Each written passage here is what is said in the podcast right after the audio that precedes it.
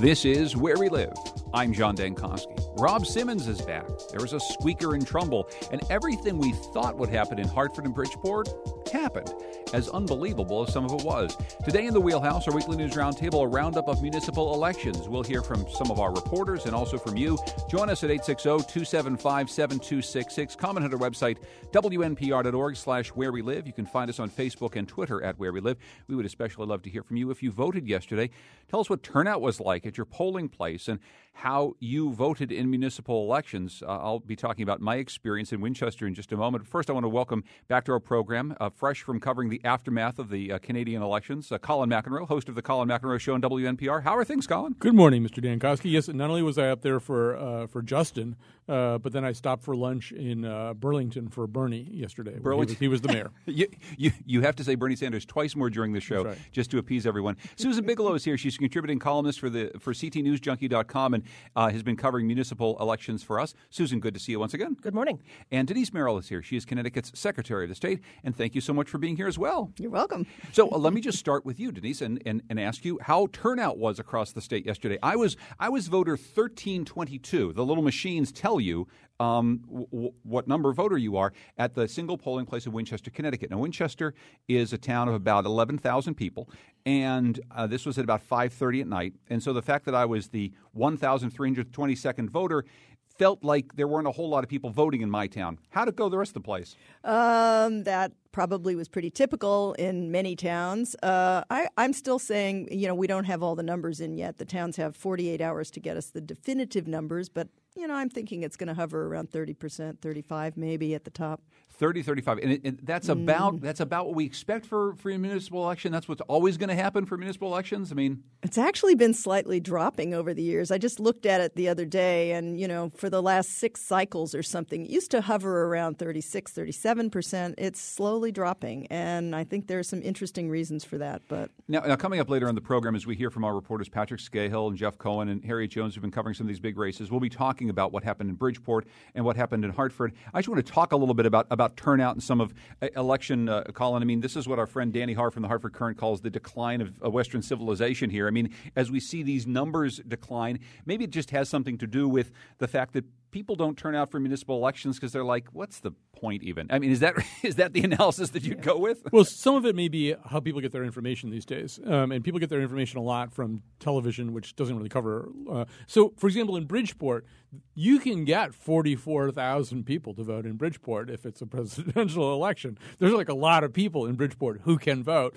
and who actually have voted and know how to vote. Uh, but even even in a hard-fought mayoral campaign like Bridgeport was, people don't they, they just don't get their information the same way and, they don't get as excited about it people um, tend to and, and it's not even just what journalism covers it's commercials too um, you know I, I, I always come back to um, I, I, don't know if I can pin down the year I might have been 98 um, where I was at the one of the West Hartford polling places, and there was this guy kind of thrashing around inside the voting booth. It was the old style voting booths, and he was like really he was really upset, and he was. I mean, he was like, was like he was going to tip the whole thing over. And finally, he yelled over the side, "I can't find any election I want to vote in. I want to vote in that really dirty election, that that dirty election. You know, Maloney versus Johnson, the dirty election." Well, and so somebody had to tell him that that was the wrong congressional district, uh, but he'd seen it on television. Sure, you know, he'd been watching these attack ads, and so he wanted to be part of that somehow. And there just isn't a comparable level of participation, and so what you get is very fluky stuff. So, like in New Milford yesterday, they had so much turnout they ran out of ballots, and they had to photocopy them and stuff like that. But that's very unusual. You have to have an unusual set of driving circumstances to get people to wake up. And it's it's not just that, but it's also the the total decline of local news over the past 20 years or so. There used to be every little town had its own little weekly paper, and even the larger papers had extensive sections on local things, local things that were happening. And that's just gone away, and nothing has really replaced it. You have sort of experiments like Patch, which really kind of failed, and really nothing else. I remember this from when I had my blog back in around 2006, 2007, that these little local papers were just dropping like flies.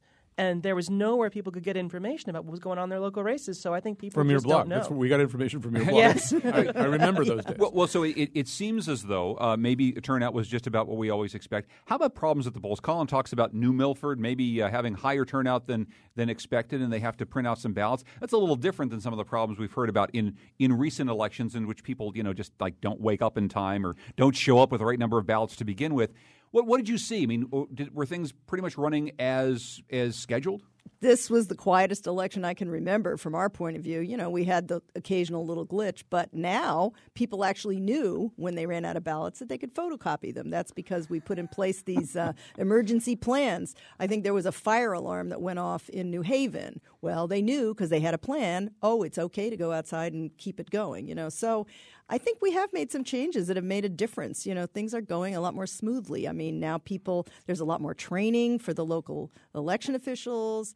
I mean, I like to think some of the things we did actually made a difference. And then in Hartford, of course, we had a monitor on the ground because it had been uh, passed in a statute that, that Hartford would have a monitor, and I think it made a difference. You didn't see many problems in Hartford. I think we did have one moderator who didn't wake up, but it was only about 15 minutes. And I mean, you know, it's yeah. hard. There's the time change over the weekend. It's hard to, to set the alarm the right yeah. way. But uh, all things being equal, yeah. you're saying that the uh, the monitor in Hartford you think actually helped, and you didn't see any real problems there. Uh, how long does the monitor have to stick around now in Hartford? Uh, we can keep her there for I think another year if we need her. Um, I'm not sure how long we'll keep that going because it really seems to be going pretty well. Speaking of election monitoring, there was a lot of pressure on your office to monitor very closely what was going on in Bridgeport. Um, you said that essentially you had systems in place to monitor what was going on in the polls. Can you just give us a, a little bit of a recap of what you did to monitor the elections that were happening in Bridgeport with all of the controversy surrounding past elections in Bridgeport and and pressure coming at you from including the governor's office to make sure that this ran cleanly. Yes. Uh, sometimes I think this office, the Secretary of State, is the most misunderstood office in Connecticut because everyone seems to think that I have this army of people ready to go in uh, like a SWAT team or something. It's not more confusing than the comptroller. But anyway, please continue. At least in pronunciation.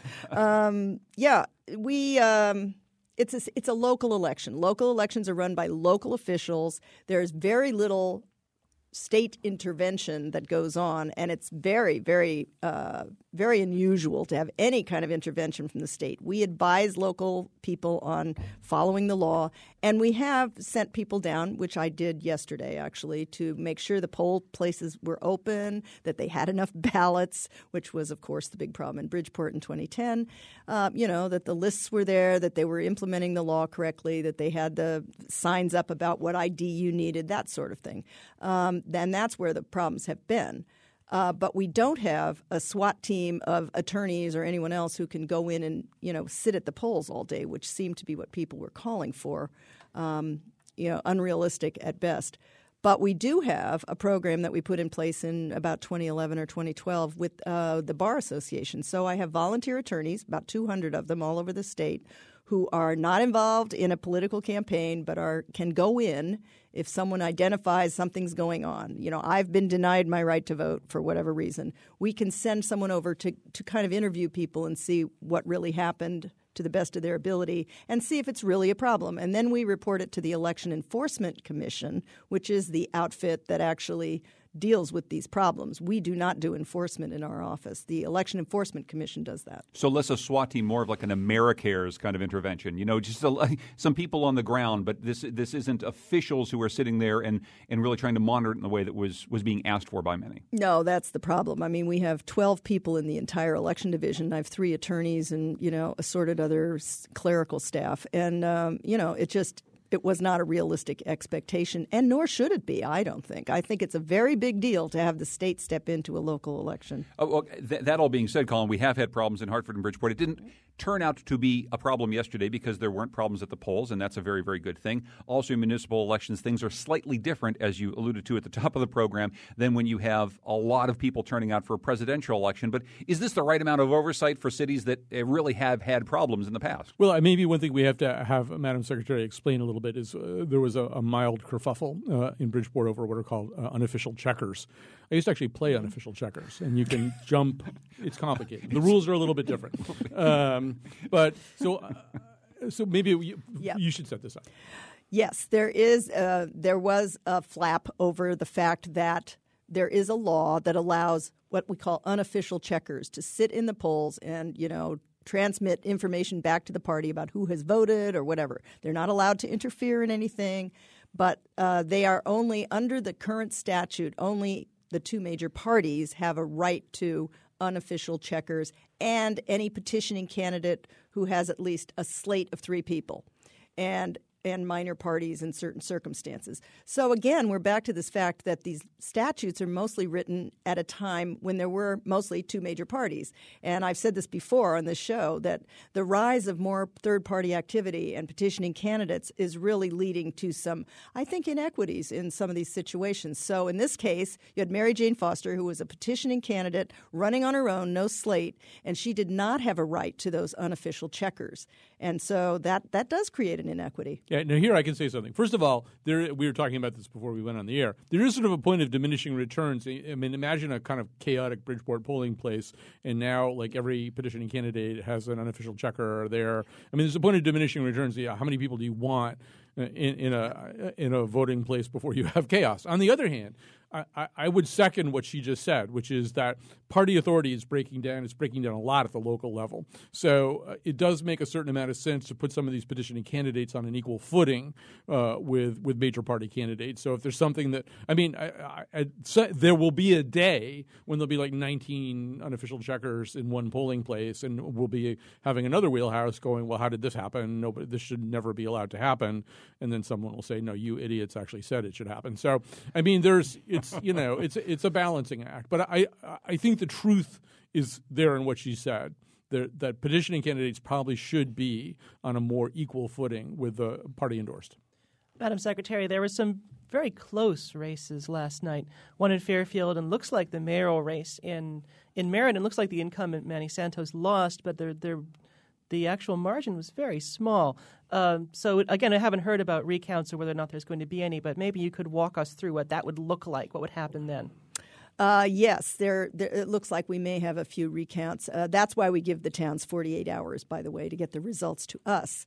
Uh, the rule is if it, if it's within one half of one percent of the registered voters, uh, then there would be a recount. I mean, but these are automatic recounts. There's no discretion by anyone, and frequently this comes up as well. You know, can't you demand a recount? No, there's a very specific rule. It's one half of one percent or less than 20 votes, whichever applies. I, I haven't heard yet how close these races are, but it may come within that margin, in which case there will have to be a full recount uh, immediately following the election. We've also been hearing about in, in elections moving forward uh, the idea that we'll get results much more quickly. We'll get some real time results, but not for municipal elections. And maybe you can explain that. So we'll start to see this coming up in 2016 around uh, the big races that we're watching there, but it's not going to happen in 2017. Why not? Uh, because it's Connecticut has the most complicated system I can imagine of local elections. Every single ballot is different. sometimes it's vote for six out of nine. Sometimes it's like you know they're they're on different cycles. So we tried to produce a system that would be able to work at a precinct level, and it, we just couldn't do it. it was too complicated to program. So we are going to do that in the uh, first in the presidential election. We have a prototype, and it's going to be great. It's amazing. It has you know maps that light up, and you'll be able to see exactly when the town results come in, and it will all be done electronically and all the everything will be plugged in locally uh, into a system that will instantly give us the numbers, and that's a lot easier than when we get them by Pony Express, which is what we get now. we still get Pony Express, Colin? We're calling it Accu Denise. Um, Oh, so yeah, please, so this so this April is when we will get it for the first time. Is in the is That's in the right. presidential Yes. primary. Yes. A- a- And again, is this something that eventually could happen at the municipal level, or just far too complicated in the way it's worked? far too complicated. We tried it actually, and the we, you know the programmers just ran away screaming because it was just not possible. It really is. I mean, it, it is crazy. I mean, for all the reasons she said, there is no standard structure to. I mean, we've got 169 towns, and there's no standard structure to council composition. What constitutes a majority? Some places the mayor is basically the person who gets the biggest vote total among council candidates. New Milford, they had Chief Iron Wolf as a designated write-in candidate. How do you handle that? Um, Exactly. I feel bad for Chief Iron Wolf. I, ho- I was hoping he'd do better.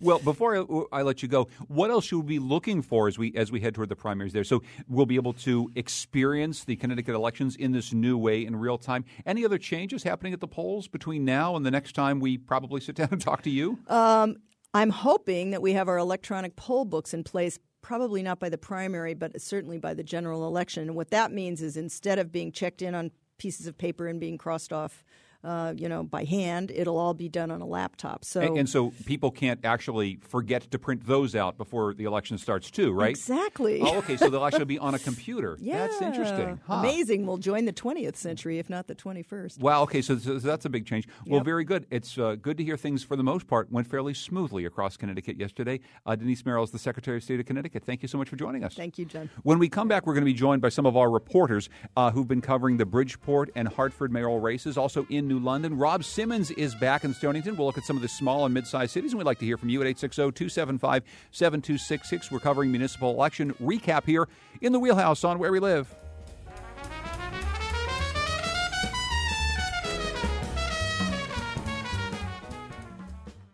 This is Where We Live. I'm John Dankosky. Today it's Wednesday, so it's the Wheelhouse, our weekly news roundtable, and we're doing a roundup of municipal elections yesterday. A big day in some of Connecticut's biggest cities. We'll be turning to Hartford in just a few minutes, but I want to welcome in Patrick Skahill, who's uh, WNPR's reporter and host of The Beaker, our science blog. He got a political assignment yesterday to cover Joe Ganim and his re-election bid. Well, not exactly a re-election bid, but he's now been re-elected as mayor of Bridgeport. Patrick joins us by phone. Welcome to the show, Patrick. Hi, John. Also with us is Susan Bigelow. She's columnist for CTNewsJunkie.com, who's been covering municipal elections, and our own Colin McEnroe, host of the Colin McEnroe Show. Hey, before we get to Bridgeport, Colin, what's on your show this afternoon? Yeah, I was trying to think if I could find a through line, and I can't. But there is, the show's about coincidences, uh, whether in fact what we call a coincidence is in fact pure happenstance or something for which there is a mathematical explanation. Ah, okay. this is a this is a good program, I think, for today. Uh, One o'clock this afternoon on the Colin McEnroe Show. So, Patrick, you were there last night as Joe Ganim. Uh, he announced his his victory, and it was, I'm sure, quite an odd scene. I know that he'd been tangling with some of the reporters. I understood that the, the press corps didn't exactly get a whole lot of love in the room yesterday. What can you tell us about uh, about what was what was the mood at Ganim headquarters last night? Well, I mean, he had a lot of supporters who were there. Um, booze was flowing. There was lots and lots of pasta. We should say they were at um, Testo's, which is a restaurant that's owned by Mario Testa, who's the sort of longtime Democratic uh, town committee chair there. But people were upbeat, and um, as odd as it sounds, as the results were coming in, there was a, a Google spreadsheet that was being updated in real time, and like I'd never seen people you know, cheer when they see a spreadsheet get updated before, but over and over again, the entire audience was erupting as, as soon as one cell was updated with new numbers. You, you've obviously never been to uh, to any sort of staff meetings at Aetna. It happens all the time over there. So, uh, so um, uh, Colin, I want to get your take, and I want to get Susan's take uh, on this. We've been obviously talking about this for for quite some weeks and months now, and this was the expected outcome. Is there anything, as you saw this uh, this actually take place last night, Joe Ganim back in the mayor's office? Is there anything that strikes you as really surprising this morning, or are you just kind of looking at this going, "Wow"? Joe Ganim, here we go once again. yeah, I, well, first of all, I think both in the cases of Bridgeport and Hartford, the aftermath of the election will be more interesting than the election, election itself. Yesterday wasn't a particularly interesting day in either place. These uh, conclusions were pretty foregone. Although in the case of Bridgeport, people did nurse in their hearts, people who were not fond of the idea of a, a Mayor Ganim, too, they did nurse in their hearts these kind of far fetched scenarios that led to a win. But what you saw yesterday was the power of the minority vote in Bridgeport. So, you know, I mean, Foster, elections are often about where you can go fishing, which ponds can you fish in. And so Ganim could fish in a lot more ponds. He could run pretty strong among Latinos. He could run pretty strong, uh, very strong, around, among uh, African Americans. Uh, at the Dunbar precinct, which I think is pretty heavily African American vote, uh, he was like 750 to 150 against Foster. So, you know, the, the fight was more even in Black Rock and some of the central districts where Torres run, can run strong. He's the Republican candidate. I don't know if we mentioned him yet. The overall picture was basically an almost two to one uh, Ganim margin. Uh, he was somewhere in the 11,000s. She was somewhere in the 6,000s. Torres didn't break 3,000, at least in the numbers, the last set of numbers I saw. They may not be final numbers. So, not a close election, but Ganim ultimately was able to go to a whole bunch of people and say, Won't you take me back and try me one more time? Um, Susan? What I found was interesting was uh, when he was at the sort of uh, at the party there, they were, uh, someone mentioned uh, Dan Malloy's name, and everybody in the room booed as loudly as they could. And I actually start to wonder now. Um, Dan Malloy kind of waded into this one, saying, "Well, I wouldn't vote for him if I were in Bridgeport." And I, I wonder how badly that backfired. If people in Bridgeport had this thing where they just didn't want an outsiders starting to meddle in their election. Well, this is something we were talking about in the newsroom earlier, Colin. I think this is a really important thing to remember is we look at the state as a, basically a small place. It's about the size of the city of Houston, right? But we do have these 169 towns that have their own ways of governing, and they want to pick their own mayors and first select people. And so at the end of the day, for whether it's Governor Dan Malloy or anybody else from the state level to weigh in, maybe just like, yeah, take a hike. We're it's Bridgeport. We want to vote the way we want to vote. Right. I mean, I've I've said this several times in the wheelhouse over the the past few months that I mean, if the kinds of conversations we have on this show had any effect at all in Bridgeport, which I doubt very much, they would probably have the effect of further deepening the resolve of people to reject the wisdom coming in from the outside from anybody. And so, yeah, you have. I mean, every election is very particular to the town, and it's very hard hard to understand the sensibilities uh, of a town from outside it. I mean, with Bridgeport, you can see a few things. One of the things you can see is this is a city with a self image problem, a chronic, long running self image problem. They do associate Ganim, Joe Ganim, with a kind of glory day. You know, I mean, there was sort of a period of time where it seemed like Bridgeport was on the rise. He is associated with that time. And in some people's minds, he's more prominently associated with that time than he is associated with going to prison. And then there's sort of the part about going to prison. And as Patrick was uh, was reporting this story, I did say go, go talk to Ernie Newton, who said I think he's the best political pundit in in Bridgeport. One thing he said is trying to beat Ganim up about his prison time in minority neighborhoods which suffer from hyper incarceration, which which view the judicial system as inherently unfair and punitive, places where people you know know other people who've been incarcerated. Now granted, they a lot of those people have been sent back to prison on a probation violation over a nickel and dime drug charge to begin with, whereas Joe Ganim was involved in actual wholesale corporate uh, corruption and violation uh, in very significant ways of the public trust of the people of Bridgeport. But somehow or other, that got tamped down a little bit, that fact. And, and, the notion, anyway, that people should have a second chance, should get another shot at life because too many people go to prison probably played pretty well in some of the neighborhoods heavily afflicted by that phenomenon. Hey, Patrick, could you talk a little bit about that and what you were hearing from some of these staunch Ganim supporters last night and the days leading up to this election as well? Too well, I mean, uh, yeah, I mean, I think part of it is um, we have to look at the campaigns that Mary Jane Foster and earlier Bill Finch ran, um, and both of them, as Colin was saying, were harping on this message that hey, you know, here's a guy who went to federal prison. He was there for seven years. He made a ton of mistakes, and because of those mistakes, he should not come back. And as Ernie Newton and several other people in Bridgeport told me, that's a message that just doesn't really work well in Bridgeport. I mean, this is a city that's seen harder times. Their unemployment rate is higher than other parts of the state. They have problems with crime and, and, and education and a lot of other issues.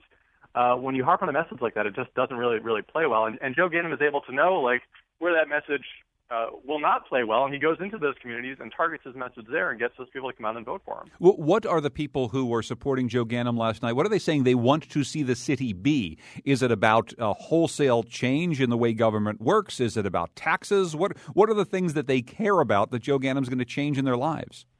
Well, I mean, it's interesting. Last night there wasn't a lot of talk about the future in specific terms. I mean, you know, right? It's it's kind of like every political uh, rally ever, I guess. I mean, Joe Ganim was talking about uh, holding the line on taxes and, and restoring Bridgeport's broken education system and bringing crime down. But I mean, I think, yeah, the big question is, A, can he do that? And also going forward, just uh, the, the really big question here, in my opinion, is how are um, people at the state level going to view Bridgeport now? Are people at the Capitol going to be willing to, you know, give money to an administration run by Joe Ganim who went to jail in the past for corruption? Um, and also, how's Governor Malloy going to deal with this? How are outside contractors who are going to come in and do business with the city uh, view Bridgeport? Are they going to want to play ball there? I want to quickly get to a phone call. Derek's calling from Windsor. Hey, Derek, what's on your mind? How are you, John? Great job as usual. I, I don't hear anyone mention this, but I just want to say that the mayor of Bridgeport, Joe Ganim, has been re-elected, and I have no problem with that. But the point is, he has committed a crime, and he went to jail. He did his time, and that's how the American people talk. But sometimes the walk doesn't follow the talk, and they give him a second chance. Uh, my thing is that I hope we see this on a broader spectrum where the little guy from the ghetto, when he goes to jail and serve his time, he can come out and people offer them employment. And I know the president is working on issues like these, but that, that's what I want to say, um, John. I hope it happens for Joe Ganim. I see it happen for John Rowland, even though he didn't get back into government, but he came out and got a nice job, paid well. so I would just love, as an average guy, to see the same thing happen for everyone once you commit a crime, you do your time. Americans talk about second chance, so we got to live what we talk. Well, thank eh, you very much, John. Derek, thank thank you very much, and Susan. I think that that's really a key point before we move move off of this. Is is that Derek and I think many people in Bridgeport are looking at this and going, okay, well, we, we have a second chance society for some classes of politicians who are very well connected. Um, that doesn't exactly exist for all of the rest of us. Certainly not a whole lot of people in Hartford. Certainly not a whole lot of people in Bridgeport. No, and that's true. And I think that that's why that, that redemption narrative that that Ganim sort of surrounded himself with was so powerful. The idea that, yeah, you can actually come back and you can build your life, you can re enter society and, and be a great person. But of course, um, yeah, there is this, this sort of two tiered system. Whereas if, if, uh, if Ganim had been you know, just somebody who went to jail for pot or something like that, he wouldn't have gotten the same sort of uh, chance that he got for, for to come back and run for mayor again. Yeah, I mean, uh, to Derek's point, for, first of all, what these things are analogous to nothing else, as, as Susan is suggesting as well. There, I mean, it really is like robbing a bank, going to prison, and getting out and becoming vice president of the same bank. Uh, that's what we're seeing here, and there's no parallel between that and what happens to, to other kinds of offenders. Uh, the other thing I would quickly say before we move on to Hartford is I, I, do feel as though the Foster campaign overreached. I mean, maybe they, they had a legitimate mission, but you know, at one point, Tom Swan, who was I guess sort of the de facto Marianne Foster uh, Mary Jane Foster campaign manager. At one point, he was suggesting that Rick Torres, who was the Republican nominee, should get out of the race. Well, well I mean, you know, to suggest that somebody who's got a ballot line, who's a Latino candidate in a minority city, should get out of the race to get to make way for your rich white lady who's you know, uh, who's a petitioning candidate. I mean, I thought that was kind of offensive, actually, uh, particularly if you're not really from Bridgeport, which Tom is not. Um, so, I mean, I just feel like there wasn't really a message that Foster had other than I'm better than Joe Ganim. I'm a better person than Joe Ganim. I'm more trustworthy than Joe Ganim. And in terms of the number of pe- the kinds of people who wound up deciding this election, that wasn't enough of a message. So I think now the question is what what happens now, and I think that expectations, at least outside of Bridgeport, are so low for Joe Ganim that he's probably going to have a pretty easy time exceeding those. And his administration, I think, for at least a little while, is going to be one of the most watched uh, people are going to have their eye on him, so he won't be able to get up to anything. Well, it's, it's being watched nationwide. Patrick Skahill, our reporter, has been reporting on this uh, race for NPR. Hey, Patrick, before I let you go, we got a tweet last night from our friend Susan here. She said Ganim's biggest crime playing Eye of the Tiger on a loop at his headquarters. Is it, can, can we confirm this? Is that what was playing at, at HQ? I, I woke up with I woke up this morning and I could not get it out of my head and I want it to go away. well, even more mind-bogglingly, Joe Santopietro, who was there, former Waterbury mayor, uh, who also went to prison on corruption charges, when they started playing that, allegedly said they're playing my song, and apparently it was played for him when he got out of prison. So. Eye of the Tiger is the last musical refuge of scoundrels. Hey, hey, Patrick, go go get some sleep, and maybe you can get that out of your head later on today. Will do. Thanks, Sean. Patrick Skahill covers science for WNPR, but he's also been covering this Bridgeport mayor's race. Uh, let's move on to our own Jeff Cohen. He covers uh, Hartford for WNPR. Before we uh, hear from Jeff, let's hear from Luke Bronin, the mayor elect of Hartford. The challenges are big, but so is Hartford's promise.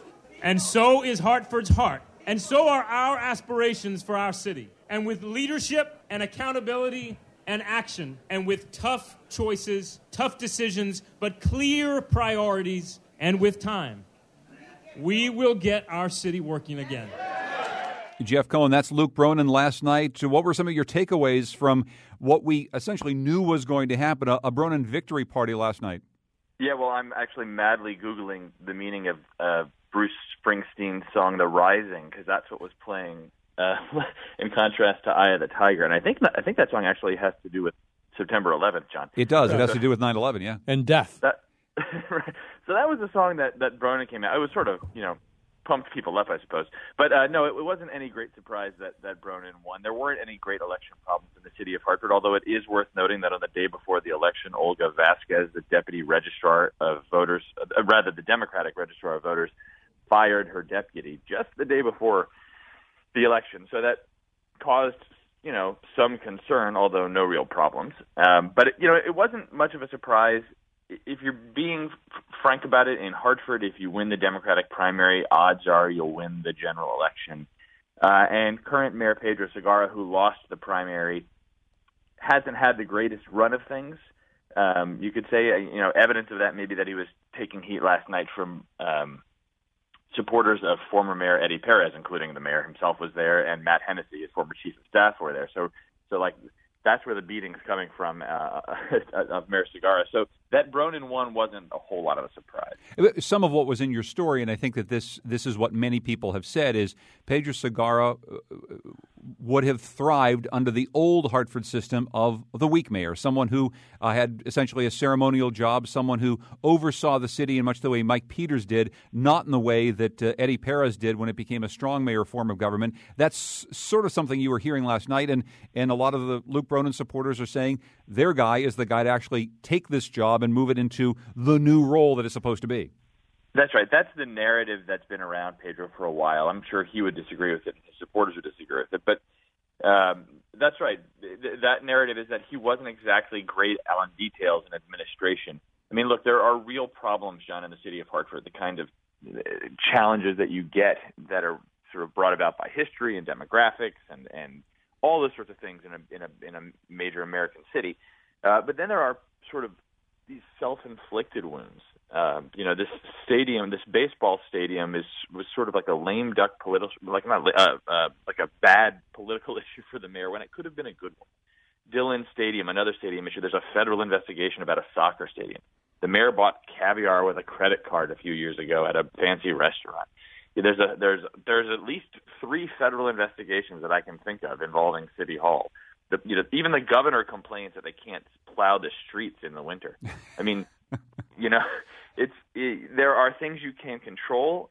Uh, there are things you can't control, but the things that were under the mayor's control consistently made it into the news uh, for things that weren't ter- necessarily going very well, and so people see that as an opening, I think, for Bronin. Colin? So, yeah, this is, I think, um, an election. In some ways, I regard the aftermath of this election as more interesting than the Bridgeport election, even though the Bridgeport election is more colorful. I actually think with Bridgeport, the reality is going to be it's kind of too big to fail. Everybody's going to have to get along. People have to, you know, the state is not going to be able to treat Joe Ganim is some kind of arch criminal that they can't give any money to or anything like that. I mean, you know, there are going to be some problems and some projects that were launched under Finch that are going to get stalled and, you know, some payback and stuff, but it'll all shake out. Here, I think what we have is a real test of people's assumptions about what works. You have a city that's dysfunctional in all the ways that Jeff is just suggesting and more. Uh, you know, the, the city auditors, every time they look at a department of the city, they just find horrible amounts of mismanagement. Um, so, and then here you have this guy who comes in who represents our, he's like, in a diorama of the meritocracy, right? He's like super educated, very competent. He's worked in very interesting positions uh, within the U.S. Treasury. He's been in Afghanistan investigating stuff for the Navy.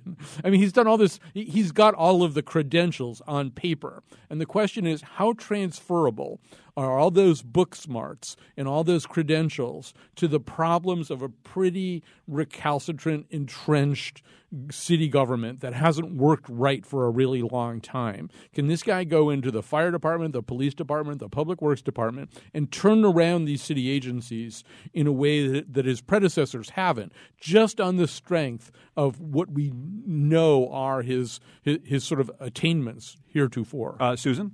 And I think we'll probably find that out pretty soon. It, looking at his, uh, hearing his speech there, talking, he's talking about tough choices, tough decisions. That sounds like somebody who's got some ideas for what he wants to do and is prepared to make some, or at least propose some pretty radical changes. So I'm I'm hoping we'll see something from him soon on that. The the other thing, Jeff, uh, before we let you go about radical changes, along with this is kind of a clean slate of new Democrats who are running the city, and uh, this is kind of an important thing for this new Bronin administration. Certainly. I mean, he has campaigned with the six Democrats on the city council who are all new, who will help him usher through whatever it is that whatever kind of changes he's looking to usher usher in. And when it comes to that question of tough choices, you know, the city budget is the biggest tough choice or series of tough choices that is out there. It is it is, you know, talk about permanent state of fiscal crisis. The city's selling garages, selling its assets, like selling desks to make the, to balance the budget. That's not a, sustainable plan going forward. But you have to keep in mind that if you're going to make cuts in city government, the city of Hartford is one of the major employers for people who live in the city. So that means potentially cutting back uh, on the very people who helped get you to office.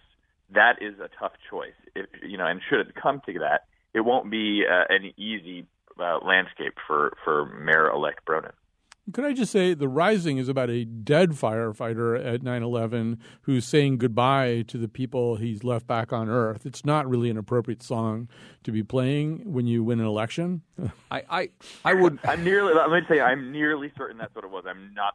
No, it was at the. He played it at the primary too. When he on when when he won the primary, uh, he played that song okay. too. So yeah. that's clearly his theme song. He doesn't understand what the lyrics mean. Read too deeply into the lyrics, I suppose. It just has a nice beat. You can't really dance to it, but gets people fired up. Jeff Cohen covers Hartford for WNPR. Thanks so much, Jeff. I appreciate it. You're welcome, John. Before we take a break, let's quickly go to Laura in West Hartford. Hey, Laura, what's on your mind? Hi. Um, I asked my question, and then I'm going to hang up and let you guys answer it, hopefully. Uh, I live in West Hartford, as you mentioned, and everybody I talk to is complaining about the increase in our property taxes, car tax, um, and really not seeing anything to warrant that increase. Uh, since I've lived here, it's been about 12 years, my property taxes have more than doubled. And then we keep electing the same folks to city council, and they elect the same person to mayor. Nothing changes. Um, also, then you look at Brit- uh, New Britain, and they have cleaned house the last few the last two elections, and are trying to put in new people to try to turn the city around. Can you guys help me understand what's going on? Why is one city complaining and not changing anything and paying through the nose in taxes where we really don't see something that warrants a more than doubling of our taxes versus another city that hit hard times and they're like, let's try something new. Mm. Well, Laura, thank you very much for that question. I'll, I'll go to you first, Susan. So, uh, Laura's in West Hartford. She's talking about New Britain just down the road. We have seen big changes. Of course, a second term now for Mayor Erin Stewart, but th- this is a fresh face in the mayor's office. The first time, I believe, that a woman has been elected uh, mayor for a second term in New Britain. So, uh, answer Laura's question. Right, and that's absolutely true. What's what's interesting, uh, what's really interesting to me about New Britain is that this is a heavily Democratic city uh, just like West Hartford is a heavily Democratic town. But the Republicans now control this, the Common Council in New Britain, and they don't just control it by one or two. It's I think it's twelve to two. It's it's amazing. Uh, the strength of the Republican win in Bridgeport. The Republicans have not controlled in New Britain. In sorry, yeah, okay. in New Britain, I'm sorry, Bridgeport's on the mind. Uh, in New Britain, this has not happened since 1971. Um, so suddenly, you have an opposition party that's actually strong and has competent leadership that can work across party lines. I mean, Erin Stewart was endorsed by two unions, which is unheard of in New Britain history, really. It doesn't happen. So it's a question, I think, of allowing the opposition party to be stronger, uh, of people actually being willing to support the opposition party. That's how you get things done. Uh, and I know people may be hesitant to support Republicans because they don't like what they do at the national level. But on the town level, maybe that's the only way you can clean house. Well, so the mayor of West Hartford, his name is Scott Slifka. He's an elf lord. He's been uh, mayor ever since he got one of the rings of power. Uh, but more seriously, I think what you really see in West Hartford is Um, first of all, yeah, uh, to Susan's point, there there isn't a feverish insurgency in West Hartford. What there is is kind of a govern, governing coalition of Democrats and Republicans. They seem to get along pretty well. I mean, I don't, you know, you don't sort of see the rhetoric that you even saw a few election cycles ago when there were when there were were more discontented Republicans running angrier campaigns. And if you go back far enough, you know, I mean, West Hartford was the kind of town that, that tipped back and forth uh, quite a bit between the two parties. It wasn't a one party town at all my thought about this is people in West Hartford are pretty happy. Um, and, and, yeah, they may not be too happy with the mill rate, but um, they're pretty happy with the town they have, the government they have, the schools they have, uh, the way the city departments function or town departments function. Uh, people are pretty happy with that. So it's much harder to run an insurgency in a situation where people aren't deeply unhappy. They may not like their taxes that much, but they feel like they're getting a lot for their taxes. Well, the, the term that comes to mind as Colin talks, Susan, is quality of life. And that's something we honestly don't don't talk about in politics all that much. I mean, how how good's my life? And for a lot of people in West Hartford, certainly not everybody, life's you know pretty good. In some other places in Connecticut, not always so. Right, and I think that's part of the case in, in New Britain. Uh, incumbents don't tend to lose unless there's some kind of a crisis, unless people feel like there's a crisis, which is of course why you have. Uh, challengers trying to make people afraid and worried and, and stressed out. And I think in New Britain, it finally got to that crisis point where people were willing to clean house uh, where people were willing to accept the kind of radical changes. And there was there's tax hikes and reorganizations and everything else in New Britain that Erin Stewart did. Uh, that people were actually willing to accept that and vote for it because, again, their quality of life was being impacted, and that that's a real push for change. You know, and, and again, we'll bring it back to baseball. Uh, uh, Pedro Segarra lost his reelection bid by bringing a baseball team there in part. Uh, Erin Stewart brought another baseball team in when that baseball team left, and people seem to like that. Okay, Susan Bigelow's here. She's a columnist for. Can I just say also, yeah. we're getting the West Hartford alfrescos. Uh, we're very excited about that.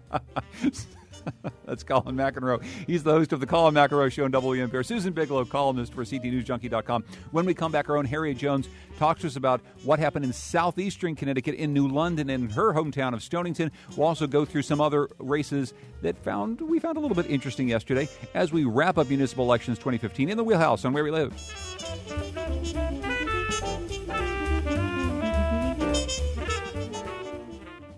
This is Where We Live. I'm John Dankosky. Coming up on tomorrow's show, Governor Dan Malloy will stop by to talk a bit about his new pension plan, and we'll also talk about gun violence in our state.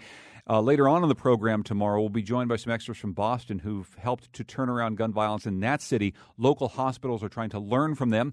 We will try to learn from them as well on tomorrow's program. Today, it's the Wheelhouse, our weekly news roundtable. Susan Bigelow from CTNewsJunkie.com is here, as is Colin McEnroe, the host of the Colin McEnroe Show on WNPR. Joining us now by phone is Harriet Jones, who covers southeastern Connecticut and business for WNPR. You are covering two interesting races. Let's get to New London first, Harriet. Not a big surprise in New London, but obviously an important important uh, result for the city. Yes, a similar narrative in New London to what we were hearing about in Hartford. You know, really the interesting, the um, nail biter was in September for the primary, um, which Michael Passero won over the incumbent Daryl Justin Finizio. Um, so Michael Passero went forward for la- last night's um, election, you know, somewhat as a coronation, and in fact that's the way it turned out. That he beat his Republican challenger Bill Vogel by more than two to one um, in a very low turnout election. I think there's just about 22% of registered uh, voters turned out in New London yesterday. And what was this election about, really? I mean, what are the problems in New London right now that hopefully this this new mayor, Michael Passero, is going to try to turn around? He does have some, you know, he he has some challenges ahead.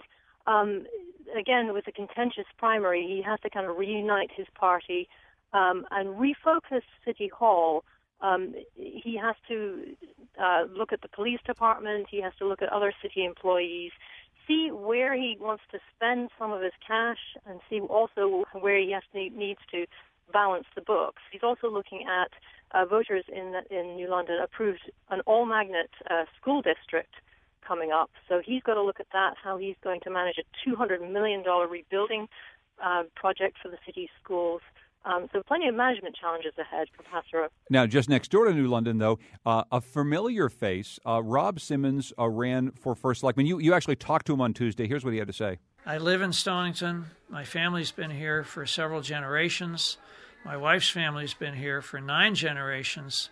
we love the town, and when we felt the town was in distress, the town was being written up in the papers for some of the issues involving our former first selectman, um, I answered the call to service. Uh, Harriet Jones, Rob Simmons, of course, former uh, U.S. congressman, could have been a U.S. senator, and now he takes over the job in Stonington.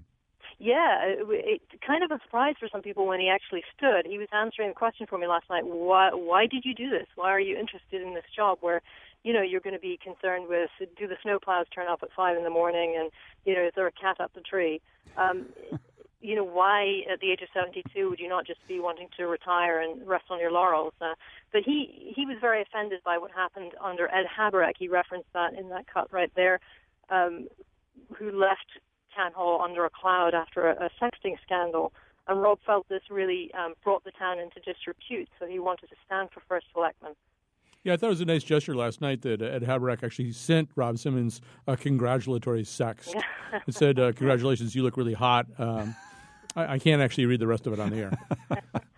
it was an interesting contest though because you know uh, this is one where I really felt it was going to be closer. I, I couldn't predict who was going to win. I really felt it was going to be very close because the person he was up against, George Crouse, is immensely popular in town. He doesn't have the national rec- name recognition, obviously, that Rob Simmons does, but he's the girls' high school tennis coach. He's taught for 30 years.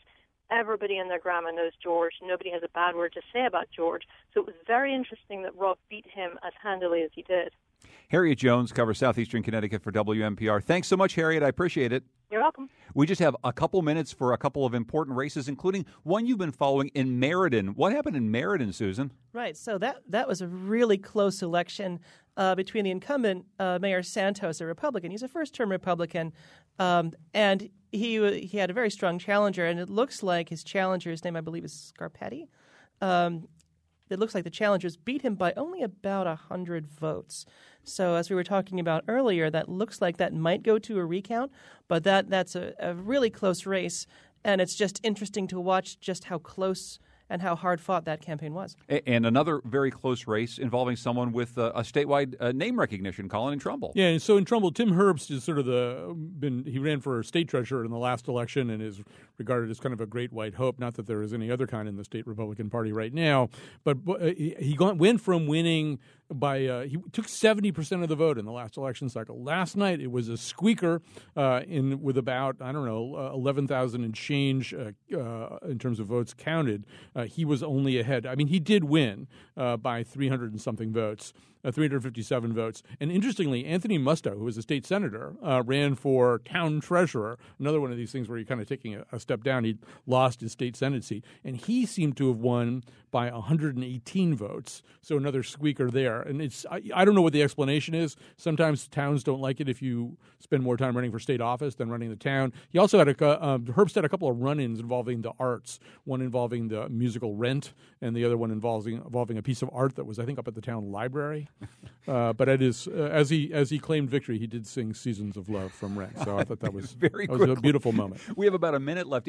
Dan Drew won re-election in Middletown, but sort of a, a crazy race there, Colin. Well, yeah. So near the end, each candidate filed an SEEC, an elections enforcement complaint against the other, having to do with campaign finances. Um, Drew's campaign against his opponent, uh, Sandra Russo Driska, uh, was that she was taking donations in cash. It turns out you can legally take cash donations up to hundred dollars. I had no idea. That seems like a really bad idea that any cash donation of any size could be legal. He was claiming that one of her donations may have been as big as thousand dollars in cash, which meant that I had to go to two ATM machines. Um, I, I, don't know. I just don't think any, I don't think there should be cash donations. I should have mentioned that to Madam Secretary when she was here. well, I'm sure she'll be back here in the spring, and we can talk about that and all the new interesting election stuff that's coming up. Thanks for joining us on our wrap up of 2015 municipal elections. Susan Bigelow, she's a columnist for CTNewsJunkie.com. Thanks for all your help covering these elections, Susan. Thank you. And also Colin McEnroe, host of the Colin McEnroe Show on WNPR. He's going to be talking about coincidences this afternoon at 1 o'clock. Thanks, Colin. What a coincidence. Our program today produced by Lydia Brown with help from the rest of our staff, Tucker Ives and Betsy Kaplan, Josh Nilaya.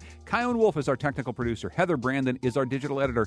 Feel better, Heather. Catie Talarski is our executive producer. Our interns are Zachary Lasala and Nate Gagnon. Continue the conversation at WNPR.org slash where we live. I'm John Dankosky. Thanks for joining us.